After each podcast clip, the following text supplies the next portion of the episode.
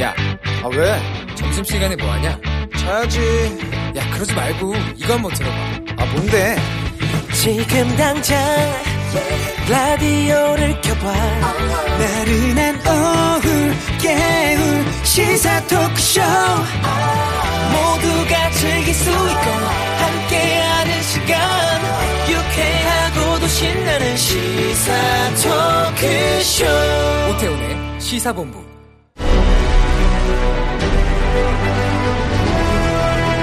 김철민의 본부 뉴스.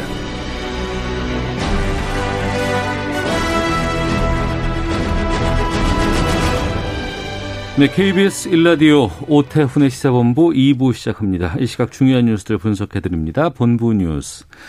뉴스의 핵심을 짚어주는 KBS 보도본부의 아이언민, 김철민 해설위원과 함께합니다. 어서 오세요. 예, 안녕하세요. 김철민입니다. 네. 아, 코로나19 상황 정리 부탁드리겠습니다. 예, 오늘도 신규 확진자가 430명 나왔습니다. 네. 어, 여전히 400명 넘어섰고요.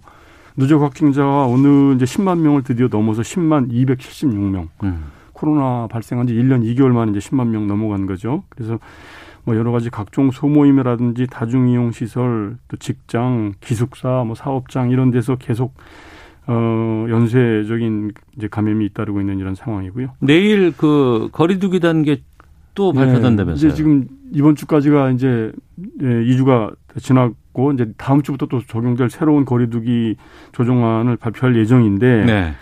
아, 지금 확진자가 오히려 늘어나는 추세이기 때문에 음. 앞으로 2주간 다음 달 11일까지 2주간 더 연장이 될 가능성이 굉장히 높아 보입니다. 지금 수도권 2단계, 비수도권 1.5단계의 그렇죠. 상황에서. 그리고 5인 이상 사적 모임 금지 조치도 여전히 어, 2주 더 연장이 될 걸로 보입니다. 네. 아침에 출근하는데요. 예. 사거리에 그렇죠. 유세 차량이 보여요. 예, 오늘부터 이제 보궐선거 선거운동 시작이 네, 됐죠. 많은 사람들이 거기 모여서 이제 팻말 들고 피켓 들고 이렇게 있던데 예.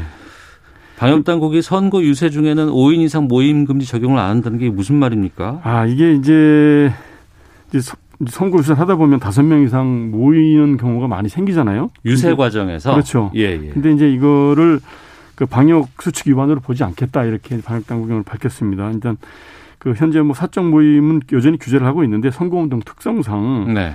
유세 과정에서 사람들이 만나고 인사하는 이런 모임이 많이 생길 수가 있는데 이를테면 식당에서 4명이 모여 있는데 그렇죠. 거기에 한 명이 더 와서 선거 홍보를 한다거나 그렇죠. 예. 후보자 홍보하는 것. 뭐 인사로 올 수도 있고 이럴 예. 때 이거를 이제 방역 수칙 위반으로 보진 않겠다. 어. 그러니까 이제 선거운동 특성상 네. 어뭐 불가피한 이런 상황이 많이 생기기 때문에 이걸 일일이 다 방역 수칙으로 규제를 하면 선거운동을 못 하게 되니까 네.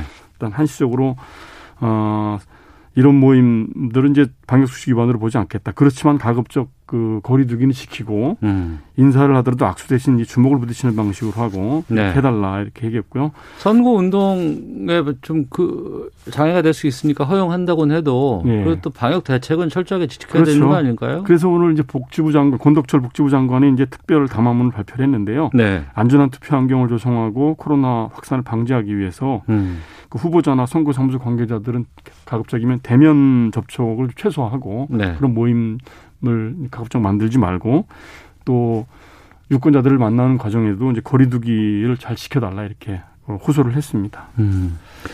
코로나19가 장기화되면서 아마 오늘 국회 본회의에서 이제 4차 재난지원금 지급 위한 추경안 통과, 추경 됐죠. 네. 이제 통과가 됐는데 지금 보니까 어, 한계 상황에 빚 네. 못 갚고 한계 상황에 내몰리는 자영업자가 늘고 있다는 발표가 나왔네요. 이 통계로 확인이 된 겁니다. 지금 자영업자들 상황이 얼마나 심각한지를 이제 확인해 볼 수 있는 통계인데 네. 한국은행이 오늘 금융 안정 상황이라는 보고서를 이제 발표했는데 이 재무 건전성 측면에서 어 자영업자들이 얼마나 위험한가 지금 그런 상황인가 이걸 이제 볼 수가 있는 건데 현재 이제 고위험군으로 분류되는 사업자들이 지금 현재 20만 7천 가구 네. 부채 규모가 79조 원이 넘는다 이렇게 밝혔는데 이 고위험 자영업 가구가 어떤 거냐면 소득 대비 원리금 상환 비율 DSR이라고 그러죠. 이게 이제 40%가 넘거나 음. 자산 평가액 대비 총 부채 비율이 100%가 넘는 자산 하고 부채 규모가 거의 맞먹는 네, 네. 이런 D, DTA 규모가 100%가 넘는 이런 가구들을 말하는데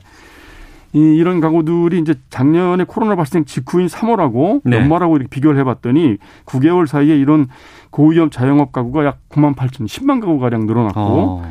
부채도 40조 원이 넘는 걸로 예. 추가로 늘어난 부채만. 그래서 아 이제 업종별로 보면은 도소무역 비중이 이제 18.8%로 가장 컸고 근데 운수업도 15.4, 그다음에 보건위생업 5.4%, 개인 서비스업 5.3% 순이었고요. 소득 계층별로 보면은 그 저 중 중간 이하 저소득층 그러니까 1분위부터 3분위 같이 계층이 음. 전체 가구 수의 60%를 차지했습니다. 그래서 네. 이렇게 그 채무 상환 능력이 매출 악화로 인해서 크게 이제 악화되고 있는 상황이고 특히 저소득층의 그 재무 건전성 저하가 다른 계층보다 어느 때보다 이제 빠르게 나타나고 있다. 그래서 음. 현재 뭐 일부 이제 원리금 상환 유예 조치를 이제 금융기관별로 실시를 해주고 있는데 네. 이게 종료가 되면은 자영업자들 채무 상환 능력이 빠르게 악화될 거다 이렇게 음. 경고를 하고 나섰습니다. 네. 공시가 아, 발표가 됐는데 네. 지금 이의 신청들이 계속 쏟아지고 네, 있다고요. 지금 전국 평균으로는 약 19% 20%가 가격이 공동주택 공시가격이 급등했지 않습니까? 그래서 네. 지금 이 주택 소유자들이 세금 부담이 우려된다면서 집단 반발이 지금 곳곳에서 확산이 되고 있는데 음. 오늘 청와대 국민청원 게시판에 이제 과도하게 인상된 공시지가를 내려달라 이런 이제 청원 게시글이 올라왔고 여기에 지금 네. 현재까지 만 칠천여 명이 동의를 하고 있는데요. 이 국민청원 게시판 말고도 아 지금 서울 강남뿐 아니라 강북 그다음에 특히 이제 공시 가격이 평균 70% 올라간 세종시를 중심으로 음. 아파트 분여회 등지에서 네. 이 지금 공시가 인- 인상에 반대하는 그, 그 연대 서명, 음. 연명부가 돌고 있고요. 집단으로 이의 신청을 할 수 있도록 그, 그 이제 국토부 홈페이지, 관할구청 홈페이지를 링크를 걸어서 단체로 항의글을 남기고 이의 신청을 하는 이런 움직임들이 많이 지금 눈에 띄게 늘고 있다고 그럽니다. 그래서 네. 이게 다음 달 5일까지 정부가 이의 신청을 받아서 다음 달 29일에 확정을 하니까 음. 그 기간 안에 이제 이의가 있는 분들은 뭐 인터넷을 통해서든지 아니면 관할구청에 방문을 해서 직접 이의 신청을 할 수도 있습니다. 네. 집값 오를 때는 이런 움직임이 없다가 예. 공시가 오를 때는 이런 움직임이 두드러지게 등장하네요. 아무래도 뭐 세금 부담이 많이 되시겠죠. 음. 예.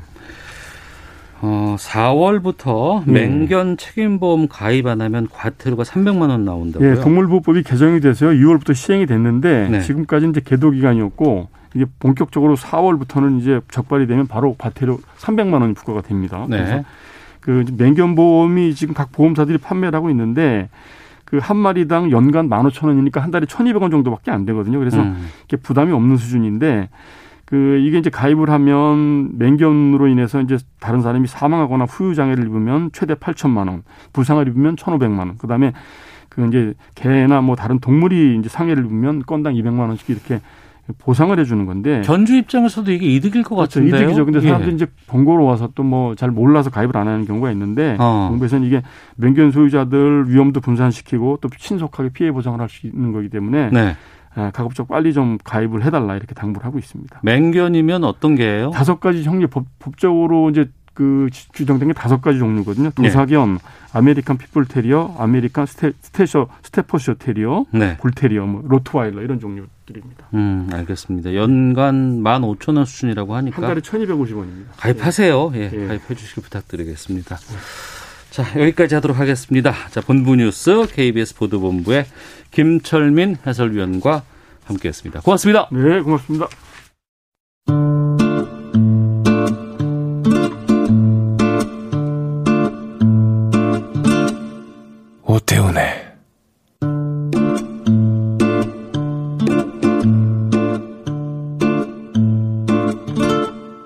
시사본부 네, 1시 9분 지나고 있습니다. 시사본부 청취자 여러분들의 참여 기다리고 있습니다. 샵 9730으로 의견 보내주시면 되고요. 짧은 문자 50원, 긴 문자 100원, 어플리케이션 콩은 무료입니다. 팟캐스트와 콩, KBS 홈페이지를 통해서 시사본부 다시 들으실 수 있고요. 유튜브를 통해서도 만나실 수 있습니다. 일라디오 아니면 시사본부 검색창에 쳐보시면 영상으로 확인하실 수 있습니다. 목요일입니다. 촌철살인의 명쾌한 한마디부터 속 터지는 막말까지 한 주간의 말말말로 정치권 이슈를 정리하는 각설하고 시간입니다. 변함없이 더불어민주당 최민희 전 의원 나오셨습니다. 안녕하십니까? 안녕하세요. 불굴의 희망 최민희입니다. 예. 새롭게 모셨습니다. 이두아 변호사와 오늘 각설하고 함께하겠습니다. 안녕하십니까? 예, 안녕하세요. 반갑습니다. 정말 이렇게 오태훈의 시사본부는 처음 출연하는 것 같은데요. 예, 예. 예, 최민희 전 의원님 오랜만에 뵈서 너무 반갑습니다. 너무 반갑습니다. 아, 두 분께서 안면이 예, 괜찮아요? 저희 네, 방송도 좀 같이 하고. 아, 그러셨군요. 네. 이두아 변호사께서는 18대 국회의원을 지내셨고 최민희 의원께서는 19대셨죠? 아. 오늘 각설하고 두 분께 아, 좋은 화기애애한 다양한 치열한 또 토론 부탁드리도록 하겠습니다. 오늘부터 보궐선거 공식 선거운동 시작됐습니다. 준비된 각설하고 인서트 듣고 시작하겠습니다. 오늘부터 4.7 서울시장 보궐선거의 공식 선거운동이 시작됐습니다. 최악의 대통령 문재인은 혼종유린의 주독으로 변해간다! 극우 집단인 태극기 부대의 앞장선 오세훈 후보의 시장 출마는 그 자체로 서울 시민을 모독하는 행동이고 촛불 정신에 대한 정면 도전입니다. 서울이 적어도 전국 평균 정도의 매출 회복으로는 끌어올릴 필요가 있겠구나. 정책 방향 을 정하신다고 하니까 네. 어, 정말 반가웠어요. 네. 어, 8144님께서 운전하며 듣고 있습니다. 오늘 날씨가 좋습니다. 곧 각설하고 시작할 텐데요. 선거가 코앞이지만 상대 흠집내고 비방하는 일은 자제하고 대안을 제시하는 건강한 토론이 되었으면 좋겠습니다라는 문자를 보내주셨고요. 방금 들으신 인서트 어, 오세훈 후보 아마 목소리가 커진 거 보니까 광화문 집회 지난 8월에 그때 말씀이신 것 같고 이어서 김태년 민주당 원내대표 또 최근 만났다고 하는 박영선 후보와 이재명 경기지사 간의 이야기들 어, 저희가 좀 편집해서 들려드렸습니다. 먼저 최민희 의원님. 네. 공식 선거 운동 하게 되면은 그 전에도 선거 운동들을 했을 텐데 뭐가 달라지는 거예요? 결정적으로 달라지는 거 유세차가 움직입니다. 그래서 오늘 네, 아침에 유세차가 네. 있었군요. 예, 그리고 선거 운동원들이 움직입니다. 예. 세 번째 그 노래 선, 어, 선거 전에 들어가면 선거 노래 있잖아요. 네, 네, 네. 로고송 등등 음. 이런 것들이 틀어지게 됩니다. 네. 그렇기 때문에 이건 뭐 선거 분위기가 확 나게 되는 거죠. 음. 이두혜 변호사께서는 당시에 그 비례셨죠? 예, 예. 그 지역구 이런 것 활동은 좀 잘 안 해보셨을 것 같은데 또 아닌가요? 그래도 또 지원 같은 것들 많이 하시나요? 어, 제가 원내 대변인 하고 또 예. 그다음에 이제 사실 우리가 과거에 서울시장 본선할 때 음. 패배했지만 본선 선거 대변인도 했었어요. 아, 선대위에서 예, 예, 예. 대변인도 했었고 어. 예, 제가 지역구에서 경선을 해서 요번에 이제 패배했기 때문에 예, 예. 본선은 치러보지 못했습니다.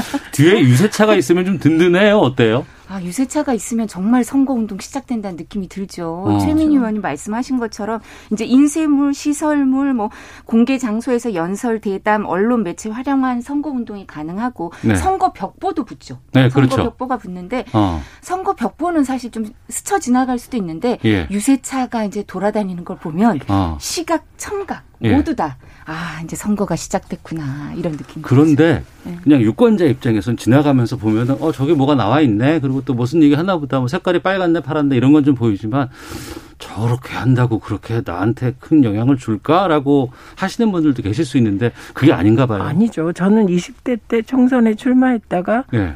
으, 낙선했습니다. 너무 슬프다. 얘기하니까. 네, 그런데 예.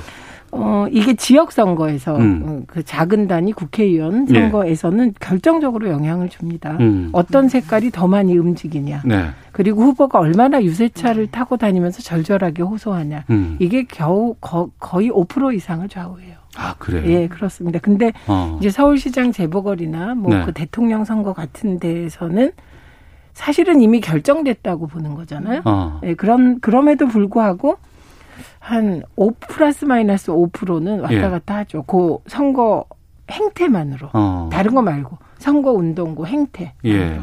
바뀝니다. 각 당마다 이런 그 뭐 유세차가 어느 쪽으로 돈되거나 뭐 이런 그 동선이라든가 이런 거에 대한 전문가분들이 다 계시다면서요? 예, 아무래도 유세차를 어. 떻게 해서 또 이제 사실 약한 데를 보강해야 된다 이런 생각도 강하고요. 그다음에 어. 또 뿐만 아니라 네. 이제 뭐 지지층도 결집해야 되니까 음. 왜냐하면 보궐선거는 투표율이 워낙 낮거든요. 네, 네. 지- 정말 찍어주러 나와야 되잖아요. 이제 어, 평소에 예, 하는 예. 얘기보다도 예, 느낌보다도 현장에 가서 찍는 게 중요하다. 예. 근데 어. 실제 유세차라도 보고 움직이는 걸 보면 네. 찍어줄 마음이 좀 더 나게 되고 어. 그게 아니면 이제 정해졌다 아까 말씀을 하셨는데 이제 선거라는 게 저희가 이제 구도 바람 이런 얘기도 하잖아요. 그러니까 네. 이게 어 대통령 임기 중간에는 보통 사실 여당에 그렇게 유리하진 않아요. 보통 음. 보면 그런 경우에는 정권 견제론 이런 게 작동을 하죠. 네. 그렇지만 실제로 이제 사람이 왔다 갔다 후보를 보게 되면 음. 아 정권 견제론 아나 정권을 견제해야겠다 이런 마음을 먹어도 네. 실제 투표는 안 하게 될 수도 있는데 음. 아 사람을 보고 나면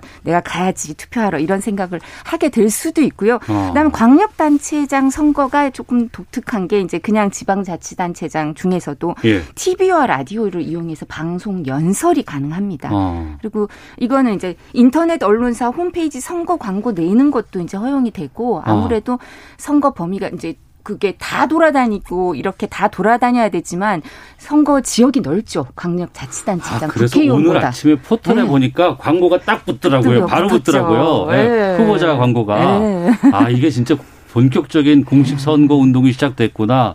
13일간의 열전 이렇게 표현을 하던데 지금 이 선거 운동 들어가기 직전까지 여당으로서는 여권에서는 뭐 LH 투기 이게 엄청나게 큰 악재잖아요. 그리고 그렇죠. 여기에 대한 그 민심도 상당히 안 좋은 상황인데 그렇죠. 이걸 좀 상황을 반전시킬 수 있는 카드 같은 것들이 좀 필요하지 않나 여권 입장에서는. 이 특별한 카드 없습니다. 이건 음. LH가 사실 하루 이틀 된 문제가 아니에요. 근데 네. 지금 집권 여당이 만약에 국민의힘이었으면 국민의힘이 책임지는 거고 음. 지금 집권 여당이 민주당이기 때문에 네. 민주당이 책임지고 심판받는 겁니다. 음. 그건 뭐 여당의 숙명, 운명이기 때문에 네. 근데 여기에 뭐 특별한 뾰족한 꼼수나 뭐가 있다 없습니다. 어. 방법은 딱 하나 원칙대로 처리하는 거. 어. 그래서 어저께 국회에서 공직 LH, 예, 예. 공직자 부동산 투기 환수법에 대한 소급 입법을 음. 법률적 논리로 적용하지 않은 것은 저는 민주당이 굉장한 패착을 했다 이렇게 생각합니다. 무슨 뜻이죠? 예, 그 논리가 음. 이게 공직자가 투, 그 부동산 투기를 했을 때 그걸 징벌적으로 회수해야 되는데 네. 앞으로는 됩니다. 심지어 어, 예, 무기징역까지 예. 살아요. 어, 예. 근데 지금 현재 벌어진 삼기 신도시 투기와 관련하여 음. 그렇게 할 거냐 소급 입법. 네, 소급 이게 입법. 사실 소급 입법은 헌법에서 금지하고 있기 때문에 네. 법논리상으로는 이게 친일 재산만큼의 예. 문제가 돼야 할 수 있다는 논리인데 저는 친일 재산만큼의 문제라고 생각합니다. 이게 사실 친일 재산은요. 음. 과거의 일인데도 소급 입법 적용했어요. 네. 근데 이건 현재 대한민국 국민 제가 보기 10% 빼고 90%가 상실감을 느끼고 음. 정말 심각한 문제인데 이 부분에서 법적 논리로 위헌 시비가 붙을 수 있다. 네.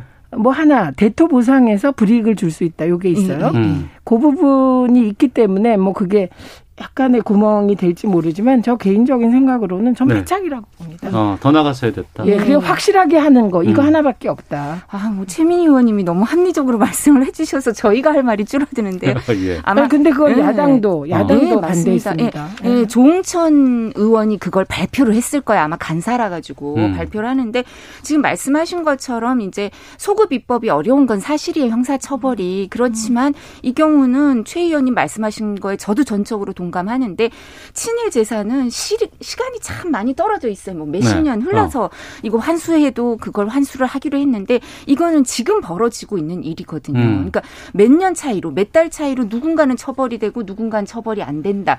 이런 생각을 했을 때 환수가 된다 안 된다 이런 생각을 했을 때 박탈감이 커질 수밖에 없고요. 음. 그리고 또 이게 이제 대토 보상은 음, 이제 거기에서는 불이익을 줄지 몰라도 일단 토지 보상금은 다 받는 거예요. 네. 그리고 토지 보상 받을 때 지 작물이라고 하죠. 거기에 이제 막 여러 가지 왕버들 뭐 양버들 뭐 이런 거 심었던 어, 것도 예, 예. 다 돈을 받고 이러니까 예. 그런 데 있어서는 문제가 뭐 어. 이렇게 기준이 달라지지 않으니까 이게 해결이 되나 사실 이제 어려움이 있죠. 법률가들로서는 어려움이 있지만 저는 어떤 생각을 하냐 하면 이런 국민들의 분노가 있는 사안 그리고 이게 공직과 관련된 거잖아요. 이제 공직이 공직자들이 공직상 그 알게 된 정보를 이용해서 한 거니까 음. 이런 부분은 너무 이렇게 법논리에 저도 법조인이지만 법논리에 매달리지 말고 네. 일단 국회는 입법을 하고 그럼 뭐 공무원 중에 누군가가 위원 뭐 이렇게 했을 수도 있어요. 헌법재판소 가보자. 그럼 판단 받고. 그럼 거기서 판단 받으면 되니까. 예, 그리고 또 하나 있습니다. 있습니다. 그리고 진정 소급 입법, 부진정 네, 소급. 입법 네. 이런 게 있습니다. 그러니까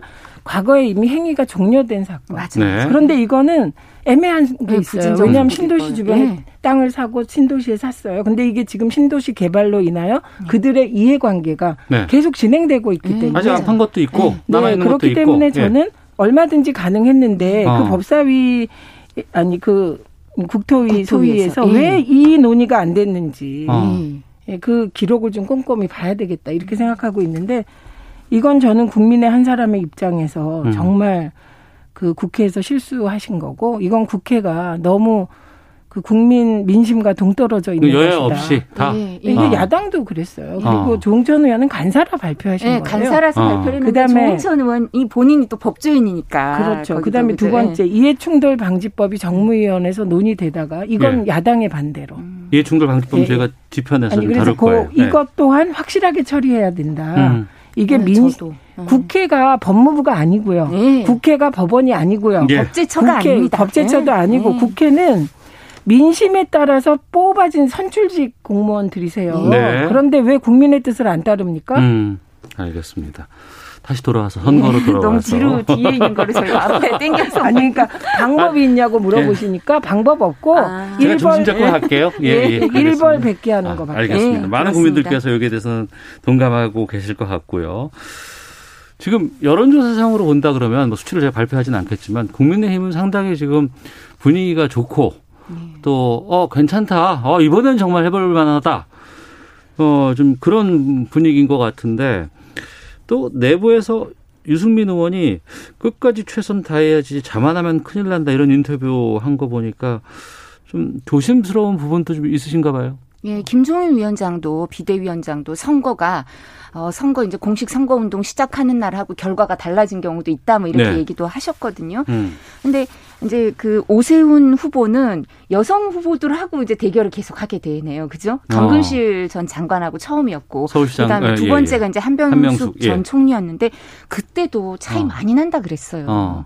근데 실제 어, 그 0.6%. 우리가 예, 0.6% 포인트밖에 안 났어요. 새벽에 그러니까 네. 당선 유력은 방송사에서는 한명숙 후보로 그때 당시 했었고 예. 새벽에 강남에서 바꿔졌어요 그때 예. 맞아요. 그러니까 제가 여기 오- 오는 길에 뭘 물어보려고 음. 계속 그 오세훈 후보를 도와줬던 그 핵심 관계자하고 네. 통화를 했는데 예. 아, 그렇게 목소리가 밝지 않은 거예요. 어. 그래서 이제 선거와 관련된 뭐 이제 저희는 다른 걸 물어봤었는데 음. 그러니까 이분들도 이 선거 관계자들도 자만하고 있지는 않은 것 같아요. 네. 이 부분에 대해서 왜냐하면 첫째 이 말씀하신 것처럼 말씀드린 것처럼 여론조사도 과거에 이때는 여당이었잖아요 음. 네. 오세훈 후보가 그랬는데도 한명숙 전 총리 때 선거 학습 효과가 있고요. 네. 그 다음에 아 이런 말씀을 드리기가 어떤지 모르겠지만 국민의힘 저도 당원이거든요. 근데 음. 서울 그 당협이 예. 저희가 좀 그렇게 충실하지 않아요. 조직? 과거보다 조직이요. 어. 네. 그래서 뭐 뭐 이 얘기는 많이 나왔지만 국회의원이 뭐 49명 중에 41명이 민주당이고 네. 구청장 25명 중에 24명이 민주당이고 음. 시의원 109명 중에 101명 뭐 어. 이런 것도 여러 번 언급이 됐지만 예. 우리의 당협 조직 자체도 그렇게 튼튼하지 않기 때문에 어. 이런 부분에 대해서 실제로 투표를 했을 때 네. 이 지금 여론조사 그리고 아직 선거 기간은 지금 15일 남았지만 네. 15일이 아니고 선거 운동하는 사람들하고 얘기를 해보면 15년 같다 그러거든요. 아. 무슨 일이든 일어나는 데다가 저희가 조직이 그렇게 국민의 힘이 튼튼하지 않기 때문에 음. 여러 가지 이제 자만할 수 있는 분위기는 아닌 것 같습니다. 네. 저는 네. 선거운동 13일간에 뭐 큰 변화 같은 것 아니면 뭐 좀 서로 간에 다 챙겨봐야 될 것 아니면 어떤 변수들을 예상하십니까? 우선 첫째는 여론조사는 과거예요, 과거. 음. 선거는 미래고. 네. 그렇기 때문에 여론조사대로 100% 되면 선거할 필요 없겠죠. 음. 네, 그리고 실제로 2020대 총선에서 또 오세훈 후보가 정세균 음, 후보하고 맞아, 그때도. 붙었을 때 음. 그때도 뭐 거의 20% 이상 오세훈 네, 후보가 네, 네. 앞섰는데 어. 결과는 거꾸로였거든요. 그러니까 이게 그 여론조사는 과거다. 이걸 다 염두에 둬야 되는 거고 두 번째는 결국은 결집도입니다. 음. 어, 지금 여론조사를 잘 분석해 보면 모든 여론조사가 그렇던데 보수층의 오세훈 후보에 대한 결집도는 거의 70%에서 75% 사이를 왔다 갔다 해요. 음. 박영선 후보에 대한 진보의 결집도는 60%가 안 돼요. 음. 그15% 차이가 그대로 여론조사에 네. 반영되고 아. 있거든요. 그러니까 지금부터는 착시 효과가 좀 있을 수 있겠군요. 그러니까 그거 착실하긴 표현보다는 그게 마음인 음. 거죠. 네네. 예, 유권자들의 어. 그런데 지금부터는 각 당이 자기 지지자를 최대한 결집해내는 음. 그런 전략으로 나가는 게 선거의 ABC예요. 네. 그래서 지금은 이제 집도끼 잡는 시간이다. 음. 이렇게 보시면 될 것 같습니다. 예. 저희가 계속 따라가면서 후보들 인터뷰도 좀 해보고 있고 또 여러 가지 여론조사들도 좀 챙겨보고는 있는데 특히 이번 4.7 부산시장, 서울시장 같은 경우에는 서로 간에 이제 공격들 또 특히 이제 뭐 땅과 관련해서 아파트 관련해서 또 보상 관련해서 이런 것들이 계속해서 지금 쏟아지고 있고 밝혀라 아니다 의혹이다. 그냥 뭐 이렇게 하고 그냥 흠집내기다. 이렇게 하고는 있는데 이 부분은 좀 영향을 줄까요? 어떻게 보세요? 근데 음, 사실은 그 오세훈 후보나 박영선 후보나 다 이제 부동산과 관련돼서 네. 이제 네거티브가 있는 거죠 서로. 네네. 근데 네거티브는 사실 이제 제일 선거 마지막에 가면 음. 항상 이렇게 네거티브가 있는 것 같아요. 음. 네거티브가 있는데 끝나고 나면 기억도 없더라고요. 네, 또. 근데 네. 이 부분에 대해서 어떻게 해명을 잘 하느냐. 그러니까 오세훈 후보도 사실은 처음에 해명을 그렇게 잘하진 않았다고 저도 생각해요. 그래서 저도 물어봤거든요. 네, 왜 네. 해명을 그렇게 어. 말 바꾸기 예, 얘기가 예. 있을 수 있게 했냐. 그러니까 한명숙 전 총리 때 사실 그때 벌써 이 얘기가 나오고 이랬기 때문에 어. 별로 처음엔 이 민감성을 잘 몰랐던 것 같아요. 아, 그래서 이걸 한번 사실관. 예, 한번 예. 지나간 일이니까 이렇게 생각했던 것 같아요. 그래서 여기에 대해서 사실관계를 확인하고 정확하게 답변을 해야 되는데 좀 그러지 못했던 게 있는 것 같고 어. 그 다음에 이제 박영선 후보의 경우에도 사실은 뭐 여러 가지 사정이 있는 거죠. 사정이 있는데 이제 도쿄 아파트 이런 게 이제 정서를 자극하는 게 좀 있는 거죠. 예. 네, 그리고 그런데 이런 부분보다 저는 사실은 큰 거는 사람도 물론 중요한데 인물론도 중요한데요. 어, 정권 견제론, 이런 음. 바람, 여론이 일정 부분, 그 아까 지지층 결집 이런 얘기를 하셨는데요.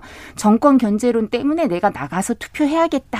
이런 마음이 더 중요한 게 아닌가 싶고요. 음. 그러니까 투표가 저희가 이번에 분노 투표 이런 얘기가 나오는데 뭐 그전에도 보면 그 전문가들 얘기로는 투표는 내가 내가 좋아하는 사람, 어. 내가 지지하는 사람을 찍기 위해서 투표장에 나가는 것도 있지만 네. 내가 싫어하는 사람을 떨어뜨리기 위해서, 어. 내가 싫어하는 정당을 떨어뜨리기 위해서 나가는 그런 것도 있다. 이런 얘기가 많이 나가니까요. 네. 실제로 인물론보다는 정권 견제론이 작동할 가능성이 있지 알겠습니다. 않을까라고 생각합니다. 최민희 의원님.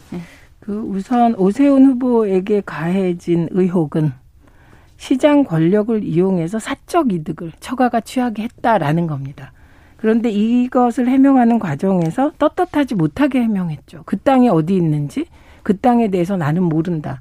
그런데 알고 있다는 자료가 계속 나오고 있는 이런 상황이고 박영선 후보의 남편이죠. 이거 후보의 문제가 아니죠. 음. 후보 남편이 박영선 후보가 이명박 정부에 의해서 감시당하는 그 상황에서 먹고 네. 살 길이 없어서 일본으로 가서 취업하기 위해서 아파트를 구입한 요런 사건이죠. 음. 그리고 그걸 왜 팔았냐, 왜 안 팔았냐 아직 네. 이게 차원이 다른 얘기임은 틀림이 없습니다. 그러면 어 지금 가해진 게 오세훈 후보는 자기 처가 땅, 부동산 본인 문제고 박영선 후보는 사찰의 피해자인데 이게 같을 수가 없어서 이게 되게 각이 쓰는 거예요. 그러면 LH 문제가 터졌다고 음. 어, 그래서 현재 집권 여당인 문재인 정부를 심판하고 싶지만 생각해 보면 그러면 국민의힘 쪽은 부동산 문제로부터 자유로우냐? 그렇지가 음. 않은 거예요. 네. 그래서 나오는 얘기가 믿었던 문재인 정부는 믿고 음. 국민의힘을 찍자니 믿을 수가 없고 음. 믿고 믿을 수 없고 어느 쪽을 택할 거냐 정말 고민이다 이런 얘기들을 하시더라고요. 예. 그러니까 민주당은 그럼 그렇다고 이명박 대통령의 아바타인 사람을 뽑을 거냐 이렇게 의혹이 많은 사람을 뽑을 거냐 국정농단 세력에게 다시 음.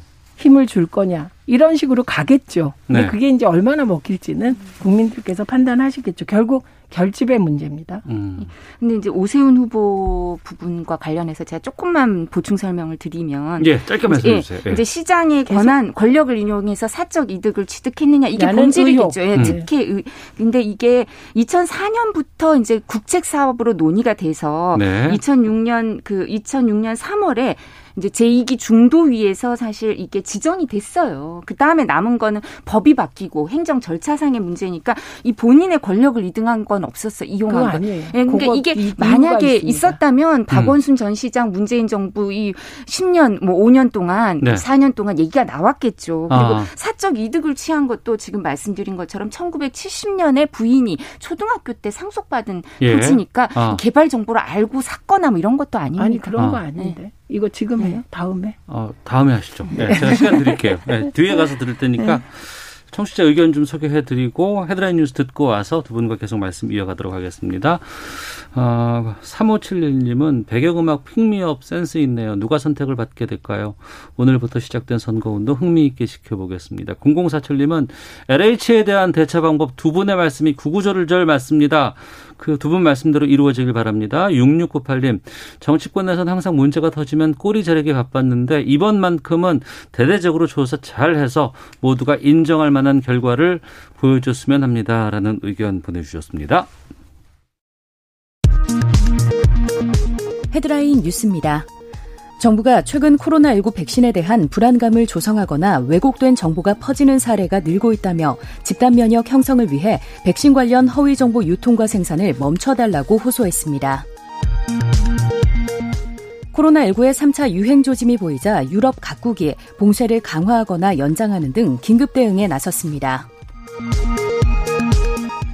4.7 서울시장 보궐선거 공식 선거운동이 시작된 오늘 민주당 박영선 후보는 편의점 아르바이트로 국민의힘 오세훈 후보는 지하철 코로나19 방역활동으로 첫 일정을 시작했습니다. 국민의힘 부산선거대책위원회가 오거돈 전 부산시장의 성추행 사건 재판이 연기된 것을 조사하겠다고 밝혔습니다. 한국은행은 금융통화위원회에서 코로나19로 피해를 본 소상공인 중소기업 대상 금융중개지원 대출 기한을 올해 9월 말까지 6개월 연장하기로 했다고 밝혔습니다. 지금까지 라디오 정보센터 조진주였습니다. 이어서 기상청의 최영우 씨입니다. 네, 미세먼지와 날씨 정보입니다. 현재 미세먼지 농도 상황은 주로 수도권으로 서울과 경기 지역 중심으로 노랗게 나타나고 있습니다. 좀 나쁜 상황인데요. 초미세먼지 농도도 또 미세먼지 농도도 그렇습니다. 오늘 밤 시간이 되면 대부분 중서부 지역으로 다시 대기 정체가 되면서 농도가 다소 높아져 내일까지 이어질 전망이니까 참고하시기 바랍니다. 하늘은 드높고 아주 맑은 상태입니다. 가시거리도 좋은데요. 기온이 한껏 오르겠습니다. 이미 서울은 18도까지 기온이 올랐고 예상 낮 기온 19도 앞으로 1도가량 더 오르겠습니다. 강릉, 부산이 20도, 광주, 대구 22도 등 오늘 전국이 15도에서 22도로 대부분 20도 안팎을 보이면서 아주 포근하겠고요. 다만 밤 시간이 되면 기온이 급격하게 떨어져 다시 쌀쌀해집니다. 큰 일교차 속에 감기 걸리지 않도록 주의하시기 바랍니다. 이렇게 건조 경보와 주의보까지 내려져 있는 포근한 날이 당분간 반복될 텐데요. 현재 강원 영동과 경상도 동해안은 건조 주의보가 경보로 또 강화된 곳도 있어서 대기가 메말라 있습니다. 불씨 관리 신경을 써야 될 때고요.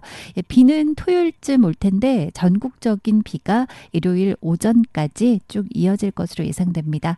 오늘 미세먼지 농도 특히 수도권으로 좀 주의를 하시면 되겠고요. 계속해서 기온은 당분간은 평년을 웃돌겠습니다. 지금 서울 기온 17.8도입니다. KBS 날씨 정보였고요. 이 시각 교통 상황은 KBS 교통정보센터의 이승미 씨가 정리해 드립니다.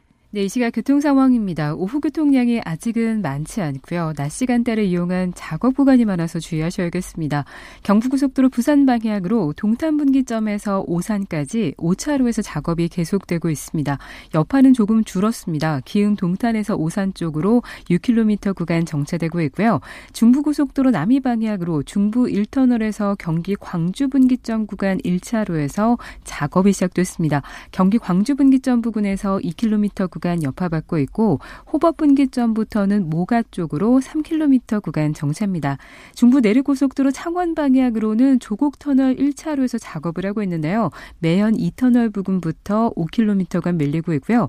영동고속도로 강릉 방향 서창 부근 짧은 구간 정체고 인천 방향 전 구간 수월한데요. 원주나들목 부근 1차로에 장애물이 있어서 앞을 잘 살피셔야겠습니다. KBS 교통정보센터였습니다.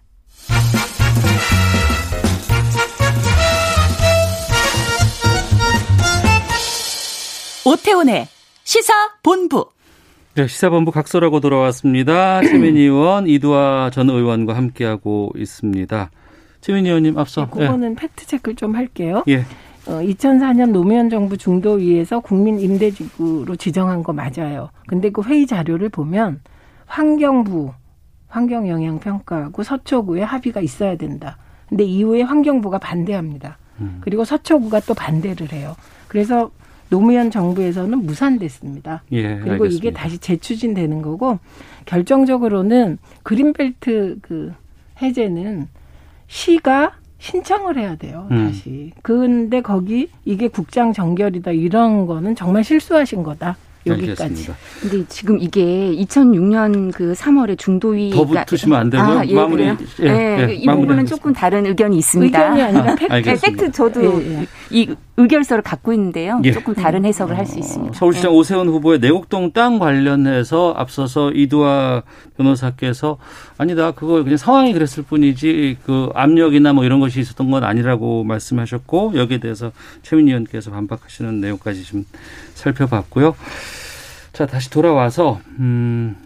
어제 국회에서 이제 몇 가지 법안들이 좀 처리가 됐습니다. 앞서서 이제 LH 사건 관련된 것 이거에 대해서는 아니 이거 소급 해석까지도 환수하고 이런 것까지 해야 되는데 하지 못했다라는 지적도 해 주셨고 그렇게 지금 이번 LH 관련해서 의혹 터져 나오고 국민들이 막 분노할 때 이해충돌 방지법 국회에서 반드시 마련을 해야 된다라는 얘기들은 숱하게 들었어요. 이번만 들었을 들었을까요? 지난번에도 이전에도 이전 어 뭐 20대 때 19대 때 계속 나왔었는데 이거는 정말 안 되는 것 같은데 관련된 인서트 준비되어 있거든요. 듣고 말씀 나누겠습니다.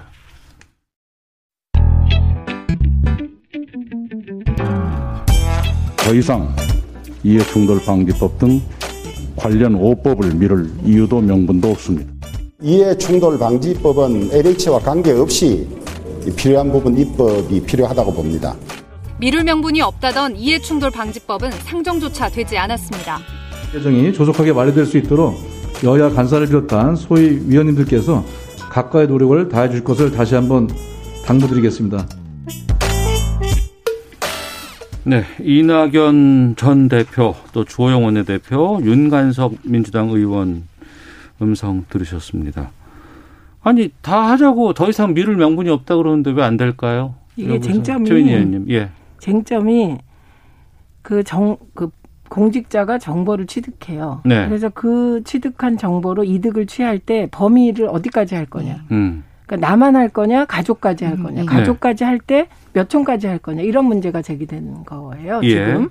그런데 이 부분에 대해서 어, 이해충돌 방지법은 제가 오기 전에 민주당 쪽에 취재를 해보니 이건 반드시 할 거다. 이렇게 음. 얘기를 하더라고요. 네. 그리고 그 이 부분은 야당이 먼저 문제 제기를 한 건 맞아요. 근데 음. 그 문제 제기의 강도가 그렇게 셌던 것 같지 않습니다. 그래서 이 부분은 오늘 내일 사이에 통과되기를 기대합니다. 그리고 이럴 때는 가능하면 범위를 보통은 이제 그 국회의원 당사자 혹은 공직자 당사자와 예. 직계 좀비속 예, 예. 하거든요. 음. 직계 좀비속. 네. 배우자의 직계 좀비속. 네. 여기까지 하면 됩니다. 음. 그 정도 해놓고 부동산 투기 환수법이 아주 강하게 돼 있거든요. 네. 정보를 이용해서 그 사적 이익을 취했을 때 무기징역까지 네, 맞아요. 굉장히 센 게 있기 때문에 그거 그렇게 고민하실 필요 없을 것 같아요. 어. 네, 그래서 빨리 통과시키기를 기대합니다. 이 쟁점은 예. 국회의원들한테만 중요한 거예요. 예. 어. 국민들은 하나도 이 쟁점이 중요하지 않아요. 그러게요. 범위를 어디까지 네. 할 거냐는.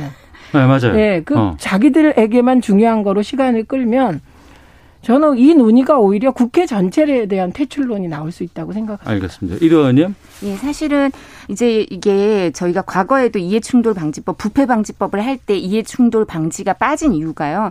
이제 과잉 입법이다. 이게 음. 너무 범위가 넓기 때문에 과잉 입법, 입법이어서 위헌 요소가 있다 이런 얘기였는데 사실 공직자들은 일정 부분 희생을 할 필요가 있다고 생각을 해요. 네. 그러니까 이 부분에 대해서 좀 전에 최 의원님 말씀하신 것처럼 이 범위를 일정 부분 제한을 해주면 음. 사실은 국회의원들한테도 좋은 거예요. 왜냐하면 이제 지역구에 민원이 너무 많거든요. 그렇잖아요. 아, 그럼 막 여기서 청탁 들어오고 민원 들어오고 나 이거 쭉 해줘.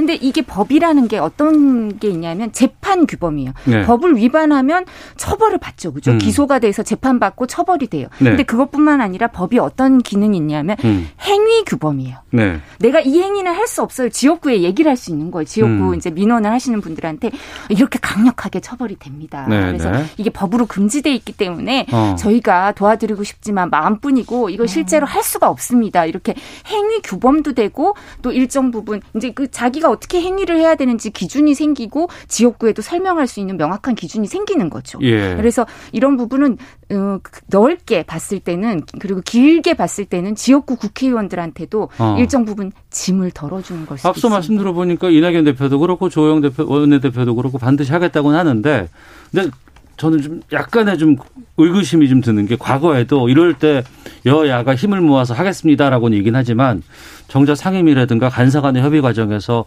저쪽에서 너무 광범위함을 요구합니다. 저쪽에서는 좀 어, 너무 좀 축소하게 얘기합니다. 그러면서 다시 협의해 볼게요라고 해놓고는 흐지부지.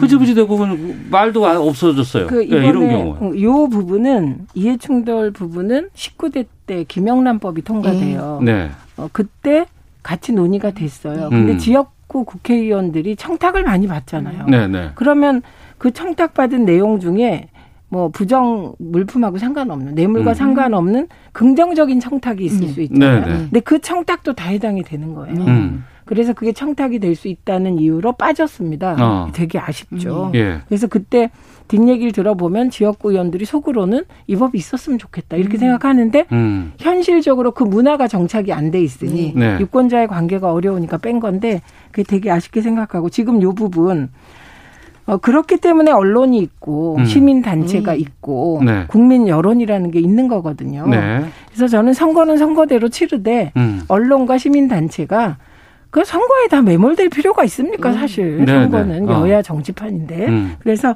이런 이해충돌 방지법이 통과되도록 사회적 압력을 더 넣고 감시해야 된다 이렇게 네. 생각하는데 국민의힘은 상대적으로 지금 LH 여파의 수혜를 보는 쪽이니까 음. 조금 뭐 이 문제에 대해서 위축돼도 비판 덜 받아요. 네.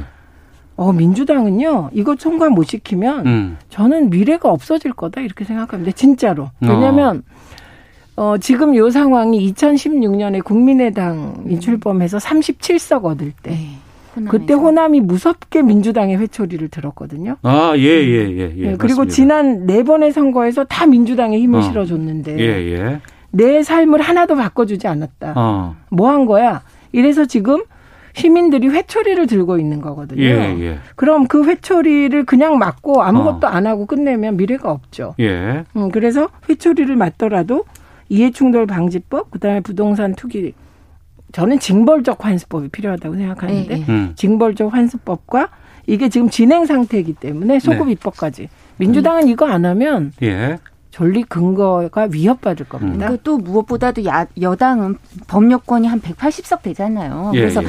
사실 야당이 반대해도 의지가 강한 입법은 통과시켰어요. 네, 네. 그랬기 때문에 뭐 야당 핑계를 댈 수도 없고 맞습니다. 야당이 이걸 반대할 수도 없어요. 그리고 네. 아까 말씀하신 그 긍정적인 민원 이런 부분들은요. 국민 청원 제도가 있어서 음. 네. 형식을 갖춰서 하라고 하면 돼. 그걸 국회의원이. 도와주면 되거든요. 네, 네. 이제 이 청원이라는 게 뭐 청와대 청원 그거는 사실은 형식 제도 적인 건 아니고 그냥 어. 이 정부에서 들여온 그런 부분이 있지만 국민 청원이 국회의원한테 하는 건 제도적으로 있거든요. 그래 음. 그런 부분을 하면 되기 때문에 이게 없어진다고 해 이게 그 부정 청탁 내지는 긍정적인 청탁을 아주 광범위하게 제한한다고 해서 국회의원의 지역구 활동이 위축되지도 않아요. 저는 의원님 말씀 중에 가장 공감이 되는 건 예.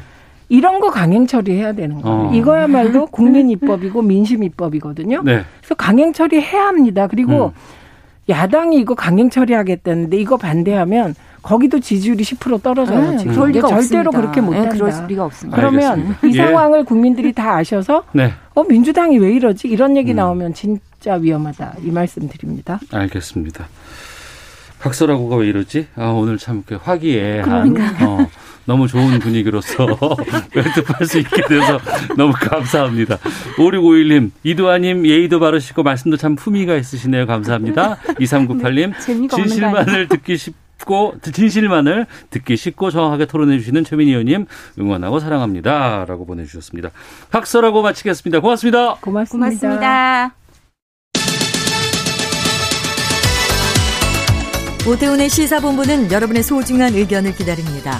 짧은 문자 50원, 긴 문자 100원의 정보 이용료가 되는 샵 9730, 우물정 9730번으로 문자 보내주십시오.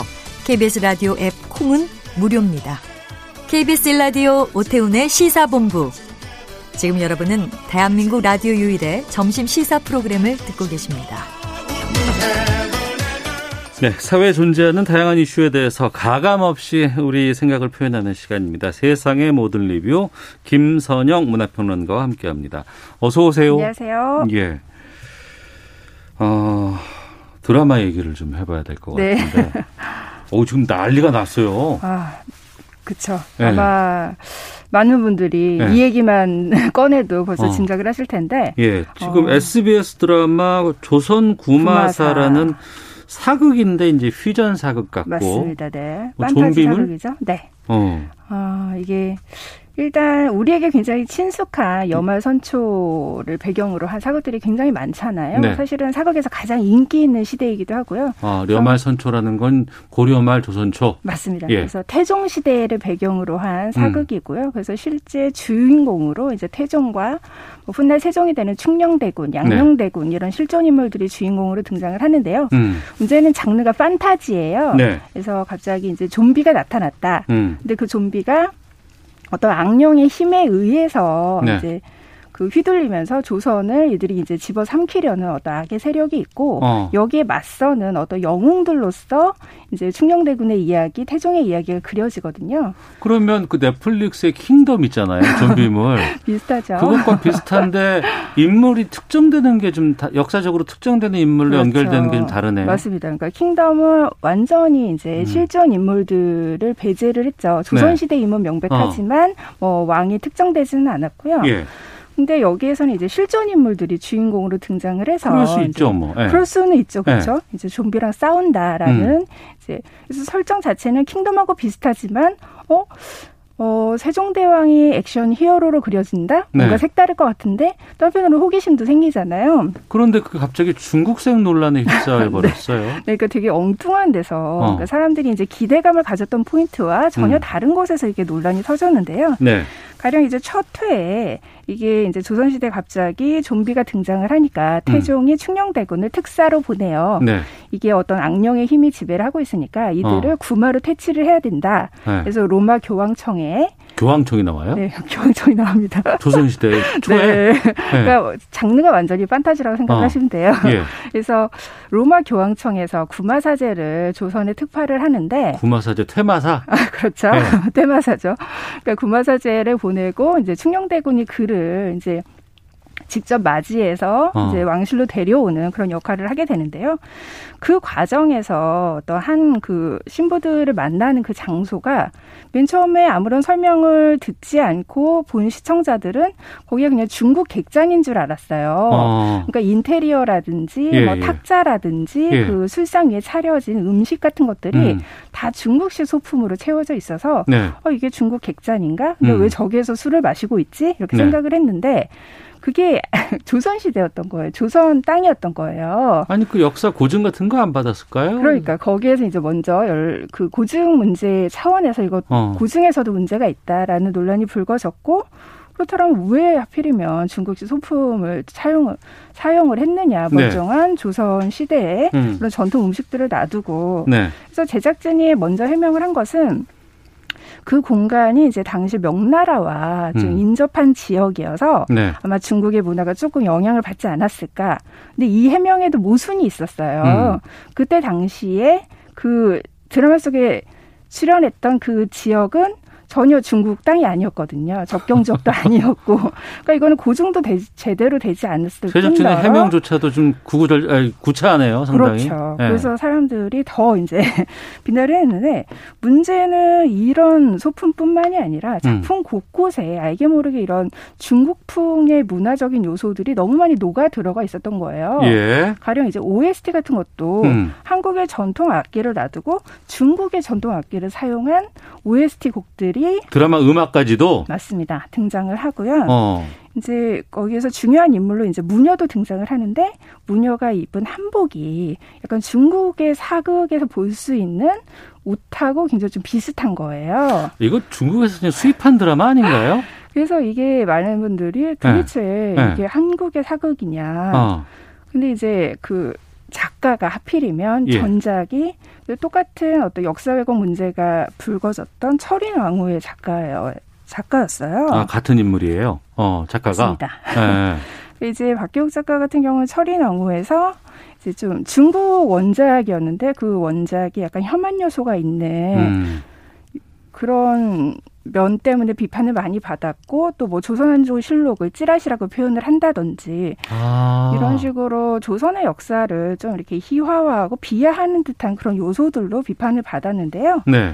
그러니까 이번에 조선 구마사 같은 경우에는 이렇게 중국풍 문화 외에도 어떤 중, 그 우리 조선의 역사를 좀 비하하는 듯한 요소들이 철인왕후에 이어서 음. 반복적으로 등장을 하고 있어요. 네. 근데 가령 이제 태종 같은 경우 네네. 가무성 씨가 연기를 하는데요. 음. 여기에서 좀 약간 악의 힘에 의해서 이제 좀 환시를 보고 양민을 학살하는 그런 장면이 나오거든요. 네. 이런 것들은 굉장히 좀 문제가 있는 거죠. 음. 태종을 어떤 살인마처럼 묘사를 한 거니까요. 네. 이런 것들이 계속해서 문제가 돼서 지금 시청자들이 시청 거부 운동뿐만이 아니라 아예 음. 퇴출 운동을 벌이고 있거든요. 네.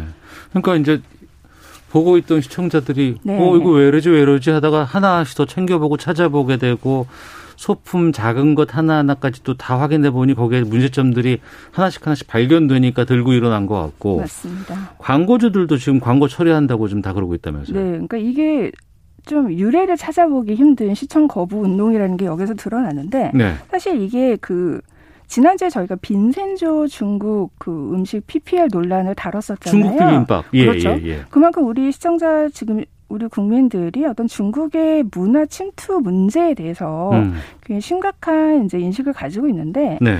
여기에서도 조선 시대를 배경으로 한 사극마저 음. 이렇게 중국풍 논란이 일어날 정도니까 지금 사람들의 어떤 비판이 계속해서 이제 연속적으로 그러니까 어떤 연장선상에 이어져서 네. 좀 이렇게 심화가 되고 있는 거죠. 그러면 네.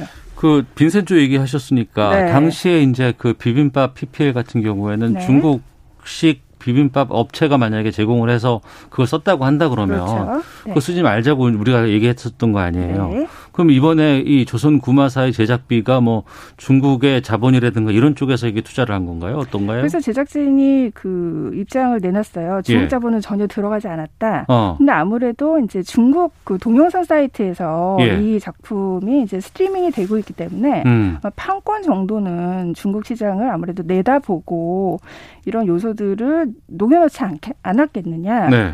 그리고 더더군다나 이제 박기옥 작가가 철인왕후에 이어서도 약간 음. 친중적인 그런 모습을 계속해서 보여주고 있으니까 예. 여러모로 사람들의 비판에 좀그 설득력이 실리고 있는 거죠. 음. 그래서 제작진이 지금 첫 번째 내놓은 해명의 모순이 많았기 때문에 네. 지금 광고까지 끊기게 되니까 음. 재정비를 하겠다 결방을 하고 그러니까 2차로 또 입장이 나왔어요. 네, 문제가 되는 부분은 좀 삭제를 하고 음. 이게 근본적으로 좀 다시 한번 작품을 돌아보겠다라고 이야기를 했거든요. 네. 어. 그래서 지금 다음 주는 일단 결방이 예정된 상황이고요. 예.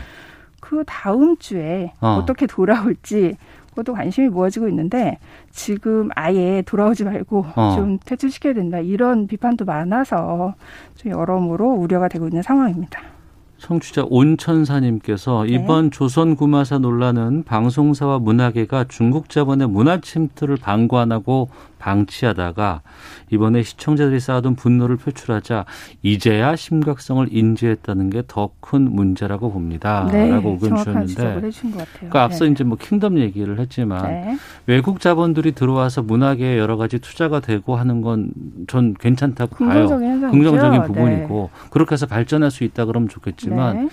이게 단순히 그냥 어떤 어 완성된 이 결과물 이걸 네. 갖고 승부를 걸어야지 여기에 무슨 뭐 역사 왜곡이 개입된다거나 네. 뭔가 돈을 가지고 그렇지 말아야 될 걸 장난친다거나 이런 거에 동조해 버리면 안 되는 거 아닌가요? 그렇죠. 그리고 문제는 이러한 요소들이 과연 예. 이제 해명과는 상관없는 하지만 굉장히 개연성 있는 어떤 외부의 요소들이 네. 드라마의 완성도까지 이렇게 영향을 미치게 되는 거죠. 음. 빈센조 같은 경우에 이제 굉장히 노골적인 PPL이 이제 작품의 완성도 저하에 네. 분명한 영향을 미쳤고 조선 구마사 같은 경우는 아무리 판타지 사극이라고는 하지만 국적을 알아보기 힘들 정도의 음. 그런 왜곡 묘사는 분명히 문제가 있는 거죠. 이런 네. 것들은 이제 작품의 완성도에도 영향을 주기 때문에 음. 이것은 내적으로도 굉장히 좀 심각한 문제가 있는 거죠. 네. 게다가 네. 뭐 판타지 뭐 이런 건 다 좋은데 네. 여기다가 좀 역사적인 것들 이건 좀 안 붙였으면 좋겠는데 어떻습니까?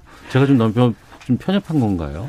어, 그러니까 실제로 예전에도 뭐 조선 왕조의 지하 세계에 어떤 악의 세력이 있어서 음. 조선을 움직이고 있다. 뭐 이런 설정을 지닌 판타지 사극들이 이제 뭐 2010년대에도 굉장히 꽤 여러 편이 등장을 했었어요. 네. 그럴 때는 완전히 이제 장르를 판타지로 설정을 했기 때문에 음. 이게 크게 문제가 되지 않고 어 이건 어디까지나 이제 다양한 창작이 나올 수 있는 거지라고 넘어갔지만 네. 이번에는 좀 SBS 제작진에서 좀 실수를 한 것 같아요. 음. 그리고 가장 사극에서 많이 다뤄졌던 배경인데다 어 게다가 세종대왕님하고 그렇죠. 이- 이런 분들 이렇게 이렇게 하면 안 돼요. 그렇죠. 이순신 장군과 세종대왕은 어. 정말 신중하게 조예님께서 영토 침략만 침략이 아닙니다. 문화 침략은 정신 침략입니다. 영토만 자본이 아니죠. 문화가 자본입니다. 그러니 문화 침탈도 침탈입니다 라는 의견 주셨는데 네. 우선은 지금 제작진 쪽에서는 이걸 다시 수정하겠다라고 하는 그런 의사 밝히고 있는 것 같은데 네. 이게 수정으로 그냥 수그러들지는 좀 지켜보도록 하겠습니다. 맞습니다. 자, 세상의 모든 리뷰 김선영 문화평론가 함께했습니다. 고맙습니다. 감사합니다. 예. 자, 시사본 마치겠습니다. 내일 뵙겠습니다. 안녕히 계십시오.